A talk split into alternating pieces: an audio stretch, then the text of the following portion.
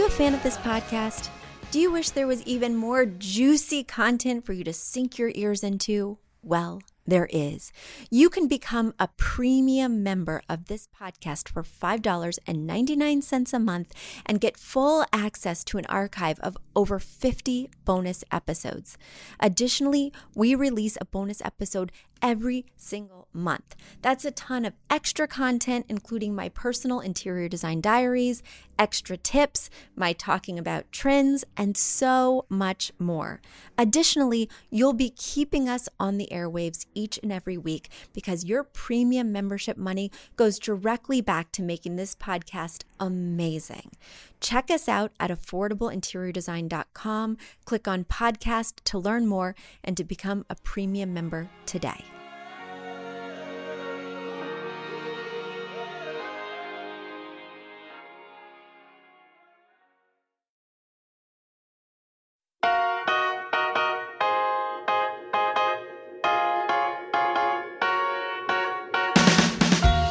Don't need a high end designer or a lot of money to get a luxe look. Be your own interior designer with big design, small budget. Here's your host, Betsy Helmuth. Before we launch into this week's episode, I just want to really give a big shout out to everyone who came to my HGTV Addicts Interior Design Masterclass on Sunday. It was held on February 5th in Manhattan and it was such a hit. The room was packed with over 40 design enthusiasts. You guys were so attentive. You had amazing questions. The energy was electric for all eight hours. I was astounded by the response and so appreciative for the generosity of your ideas and for coming out. It was Super Bowl Sunday and you guys were really, really plugged in to interior design. It was such a great event, and so many of my podcast listeners were there that even though right now I was thinking we would only hold it once a year, I may be offering it again in the fall. But We'll talk about that when the time comes. For now, I just wanted to thank you and to say I was astounded by the response. What a great time I had. One of the things we discussed in class, something that I think is so important, are standard sizes. So that's what today's episode is about standard sizes. I'm Betsy Helmuth, and this is Big Design at Small Budget. So during that masterclass, I talked about measurements that are quite common. And I also talked about how if you buy something that's outside these common measurements, it may feel awkward or uncomfortable. And right now, there are some things on the market that are coming up in non standard sizes and they feel freakish. So I not only wanted to warn you about those, but give you some standard guidelines for some of the major pieces. So that way, when you're shopping, you have a clearer idea of what you need to be looking for. So let's kick it off with a sofa. A sofa, just a straight sofa that you'd purchase for your home, is typically 80 to 95 inches in length. Anything smaller than that is a love seat. And anything larger than that is just a really long sofa. And long sofas don't actually seat more people. You don't want more than three booties on a sofa. I don't want to talk over Judy and Jim to reach Carol. That's awkward. It's basically like frogs on a log all facing forward. And unless you're watching the Super Bowl, that's uncool. So, no matter how long your couch is, it only sits three people comfortably. So, stick within that 80 to 95 inch range. In terms of your depth, 34 to 37 is what you're looking for. Anything deeper than 37 is just going to feel like a twin size bed. If you're not a taller than normal person, it might feel very uncomfortable. You might sink in and have a hard time getting up.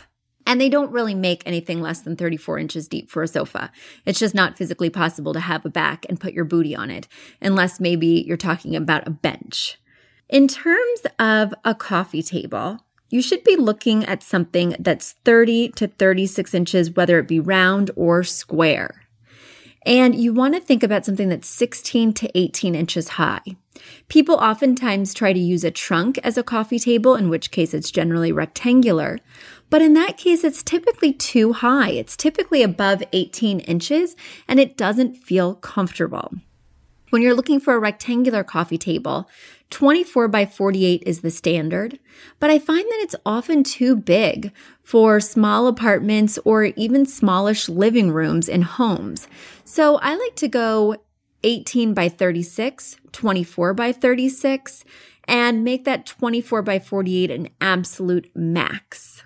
Now, the end table is something that I'm seeing on the market that is just all wrong a lot of the time.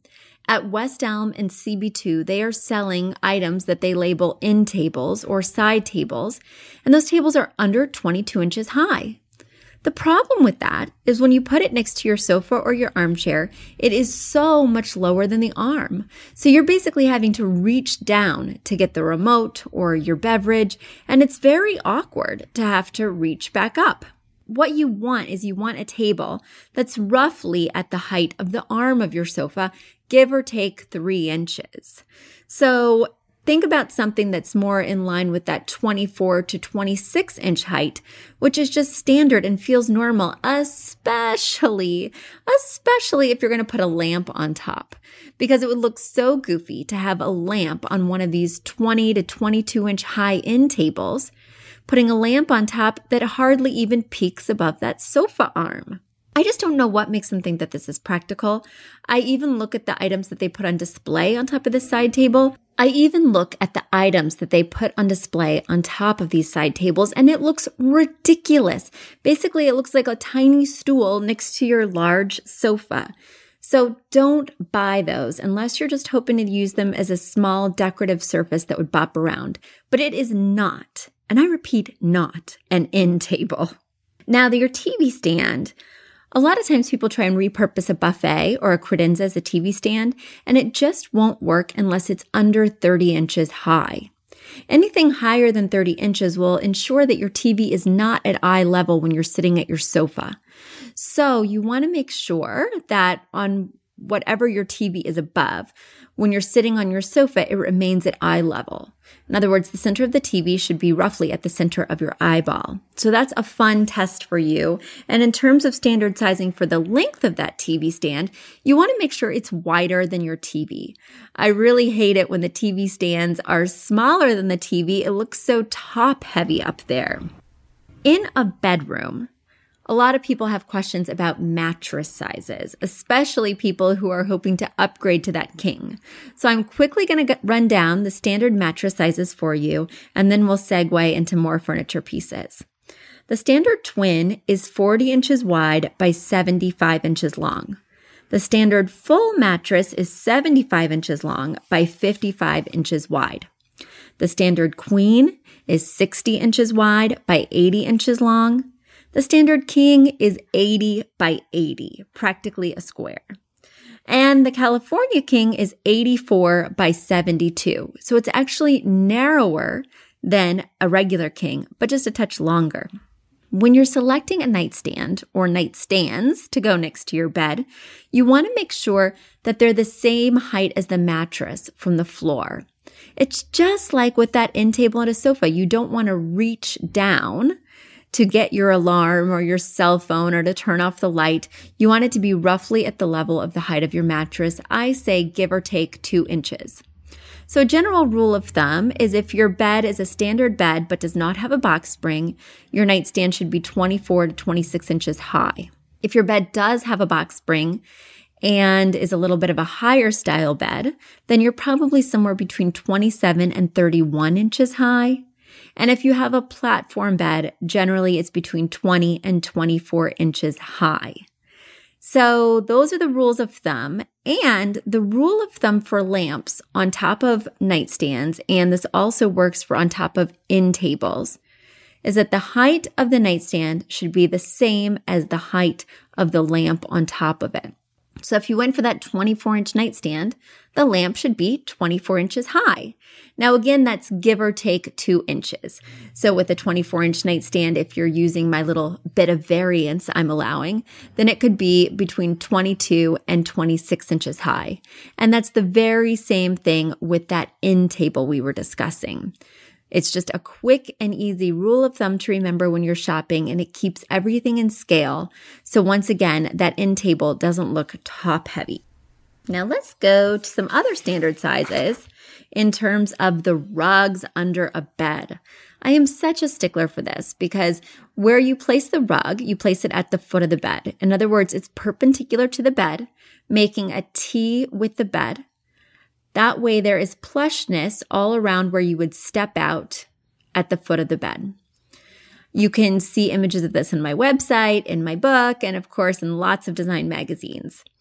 But when you are shopping for rugs for under your bed, under a queen size bed, always go for six by nine at a minimum. Under a king size bed, go for eight by 10, or you could even go by 8 by 11. It's just a rarer size that's harder to find, but I actually prefer it. It just looks a little more balanced under that large king bed. Long dressers, tall dressers, they're pretty much standard sizes, and the depths are fairly standard as well in terms of all dressers are about 16 to 22 inches deep. When you are picking out a rug that goes around the dining table, I'm also a stickler for this because you want to be able to fully pull out your chair with without winding up half on, half off the rug. So around the table, be it around a square or a rectangular table, you need 30 to 36 inches on each side that you plan on having a chair that means you're going to have a really, really big rug. I don't always put a rug under a dining table, and I certainly don't always use head and foot chairs at a dining table. If you don't have a designated dining room, or if you just have a small dining room, it's not necessary to have that, and that just increases your rug size and increases the span of the table because, again, you need that much space to pull out your chairs without hitting a wall or another piece of furniture. So, head and foot chairs are not a must. Now let's talk about standard spacing in terms of relationships of different furniture pieces to each other. In terms of walkways around a room, a comfortable walkway at a minimum is 30 inches wide and at a maximum is generally 42. The standard walkway that I create when I'm creating a path from behind a sofa to between a wall is 36 inches. So I think 36 is that sweet spot. The knee space that you need to allow between the edge of a sofa and the start of a coffee table is between 12 to 18 inches. In terms of pulling out that desk chair, pulling out that dining chair, as we just discussed, you need 30 to 36 inches. That goes for a vanity as well. When you're thinking about pulling out your drawers, you're going to need 24 to 36 inches to pull them out without hitting something else, because you also need to be able to stand there as you pull it out. The width of a standard doorway is around 30 to 36 inches. 24, you'll see a couple of 24 inch doorways. They're quite narrow and feel a little bit uncomfortable. And then the height of a doorway is generally 80 to 84 inches. Now, this is a question I get asked a lot, but if you have a bar counter or a kitchen peninsula, how many stools do you put there? You want 18 to 22 inches for each stool. So, in other words, I take the length of the peninsula, divide it by 22, and that's how many stools I can have. So hopefully that made sense. Hopefully that gives you some direction when you're out there shopping. Now let's break for a commercial break and we'll be right back with a trip into the old mailbag. Do you love this podcast? Do you wish you could learn even more? Well, we have an online class bundle. Our online class bundle is comprised of three online classes beautifying your home for less, styling your home, and the fundamentals of feng shui. Each one of those three classes is between 30 and 45 minutes long and chock filled with visuals and tips things that will help you to style your own space or help out with other spaces. Additionally, with the pack of three classes, you get an autographed copy of my book, Affordable Interior Design. You get all of that for only $99. Once again, that's the three online classes as well as the book for only $99. You just go to affordableinteriordesign.com slash classes. Once again, affordableinteriordesign.com slash classes to buy your bundle today. And if one of those classes sounded intriguing, but maybe you already have my book or some of the other topics are not of interest, you can buy the classes individually at that site as well. Each class is $40. So head over to affordableinteriordesign.com slash classes to get your bundle or your online class today. Welcome back. Before we reach into the old mailbag, I want to remind you guys of a competition that we are holding. From now until St. Patrick's Day, if you go on iTunes and write a review of this podcast, you will be entered to win an autographed copy of my book. Your reviews are such a big help in growing this podcast, spreading the word, and keeping us on the air. So please Go online to iTunes, write a review, and I hope I'll be sending you a book very soon. Now, listeners, let's get to your questions. Into the old mailbag. My first note comes from Prescott, and he is an avid listener and fan. It was so exciting to see him once again at my interior design masterclass.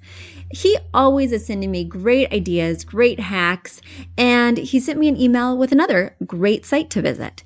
He wrote, Betsy, don't forget to visit cableorganizer.com, which sells all manner of cord managing tools. I like raceways and Velcro ties. A bit of Velcro stapled to the underside of a desk and table can help tremendously by bringing cables off the floor where they collect dust and look awful. Prescott, thank you so much for that. You know I am a cord hater as well. So any tips, any new sites, any new hacks, I love to hear. My next question comes from Ashley. Ashley writes, Betsy, I love your podcast and Facebook live events. I'm a newlywed and you are helping my husband and I to design our first home together. I have two questions if you have time. You mentioned in one of your previous podcasts that you should always have different materials in your room.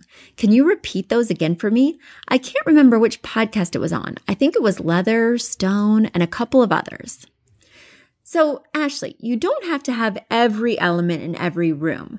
But when I'm looking around a space, when I'm looking to see what's missing, I generally go through this list and see what I should add. The first one is glass, then wood, then metal. And then I also like to think about fabric. You don't have to incorporate every single texture in a room, but some other textures that I like to consider are ceramic. I do like leather um, there's lots of different textures. There's bone, there's acrylic, there's um, lacquer. So these are lots of different ideas that you could use to add textures and colors. And of course, you don't have to just think about those elements that are made of a material. Instead, you could think of like white elements, black elements, translucent elements. You just want a nice mix so that when you walk into the room, it doesn't look like a wood factory or it doesn't look like the white room. Mixing and matching and adding different elements constantly will help your room to look more designerly and less thematic. Your next question was We live in a modern type row house in downtown Charlotte, and I am struggling majorly with decorating it because I have grown up with Southern traditional design roots, being from Georgia, and my husband is from Sweden, so he's super modern. That being said, we have a huge long wall in our open concept living room, and I don't know whether to add something like Billy bookcases from IKEA so that we add storage and interest. Or should we have a couple of different pieces of furniture like a china cabinet, TV, buffet, etc. I would like the TV fireplace to be in the middle with the bookcases around it so it looks symmetrical. But my husband doesn't know where we'd put the dining table if we did that. I think we could use the storage since we don't have much in this house, but would love to hear your thoughts. The room serves many functions kitchen, dining, entertaining, relaxing, watching TV, working from home. I have pictures of the room that we're dealing with. Please overlook that Christmas decor. These pictures were taken in December. Thanks in advance, Ashley. So, Ashley, your pictures were a very big help in helping me to visualize what the space is looking like and your problems. So, thank you so much for sending those. In terms of your style, you know, I just wanted to point something out before I dig into your questions. You mentioned that your husband is from Sweden and into a more modern style, and you feel most familiar with a traditional Southern style. But there is a third person living in your house. And looking at this architecture, this third person has a really big voice. And this third person is the architecture of the space. It's very modern. You have a metal handrail for your staircase with um, some of that very contemporary wire as sort of the, the rungs. You have very modern pendants hanging over your kitchen peninsula. Your windows are very large and again, super contemporary. So that's something that you're going to want to take into consideration, especially because the focal point of your entire room, that fireplace is also quite modern. Now it looks like the fireplace is not built in. It looks like it was something that you added and that could potentially move. Um, I think, based on my initial impression and what I can see from the pictures that you sent, that your layout is really the only manageable one. There's one view I wanted to see, but mm, it's a little bit tough. Because I hate to just tell you without seeing absolutely everything that you should get a large TV unit because it's a big commitment and it's a big visual piece in the room. That being said, you don't appear to be using that wall between the two windows very well. There's a lot of blank space. And you know, I love my hallelujah moments. In other words, getting one large piece that solves several problems versus lots of different pieces that, you know, clutter a space and are visual clutter and give you the same amount of storage. But I'm just not convinced. You already have a lot of medium pieces of furniture. You already have a very tall IKEA something or other storage unit. So I'm a little bit worried that you already have that curse of the medium furniture syndrome. And unless you're willing to get rid of that very tall piece that's over there by the very tall patio doors and basically looks like a wall of tall rectangles, and unless you're willing to get rid of that smaller bar cabinet and then the smaller credenza on the other side, I'm just worried that it's going to look like a storage locker in here rather than a gracious home. Because you're right, the space is a little bit minimal. Now, I don't actually think that your TV unit is going to encroach on your dining space in a significant way because the dining area seems to be pretty far from that and you already have a case good right across from it anyway with that small cabinet. My main concern is just that you'd have to get rid of some of these other pieces and really rely on that central large piece.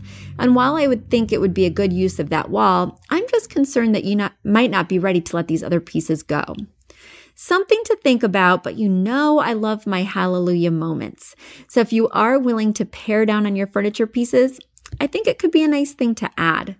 My favorite place for these kind of wall units is um, I do like IKEA, but their selection is getting less and less.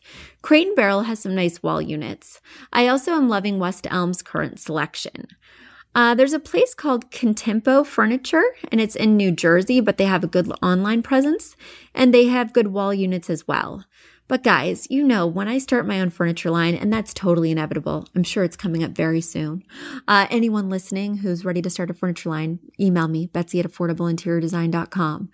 But something that's really missing and has been missing for a long time is a decent selection of sophisticated entertainment centers.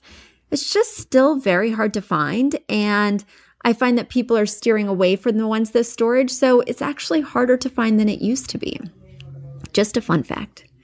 Now, guys, I have been talking about interior design so much this week between the masterclass, between my clients, and now this wonderful podcast that I'm a little bit sleepy. So I'm going to be saving the rest of your questions for next week. But in the meanwhile, keep those questions coming. Betsy at affordableinteriordesign.com. Also, I'm going to hop right off of here and go record that episode for my VIP members. So if you're not a VIP member, please go to bigdesignsmallbudget.com, log on, and for $39.99 a month, you get my weekly bonus episode in addition to my entire archive system. You won't want to miss all my episodes.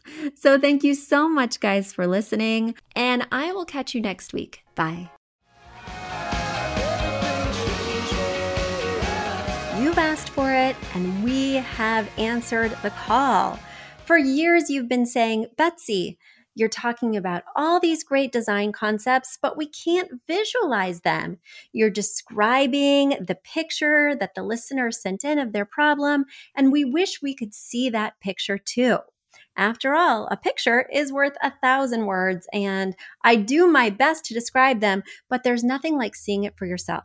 And that's why Affordable Interior Design, the podcast, now has a YouTube channel. Not only do we have a YouTube channel where you could see recordings and clips of these podcast episodes, we also have an Instagram, a Facebook, and so many other exciting things. You should check it out. Head over to affordableinteriordesign.com slash links. Once again, affordableinteriordesign.com slash L-I-N-K-S links. And when you go there, you will see links to our YouTube page, our Instagram page, our Facebook page, and more. Please check it out, follow, and subscribe so you can see everything I'm talking about.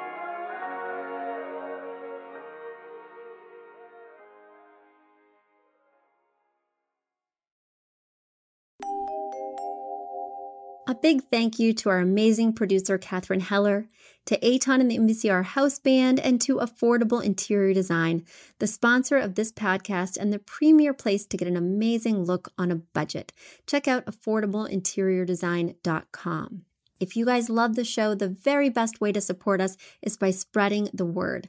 Tell your friends or write us an awesome review on iTunes. So until next week, guys, thanks so much for joining us, and I'll talk to you soon. Bye.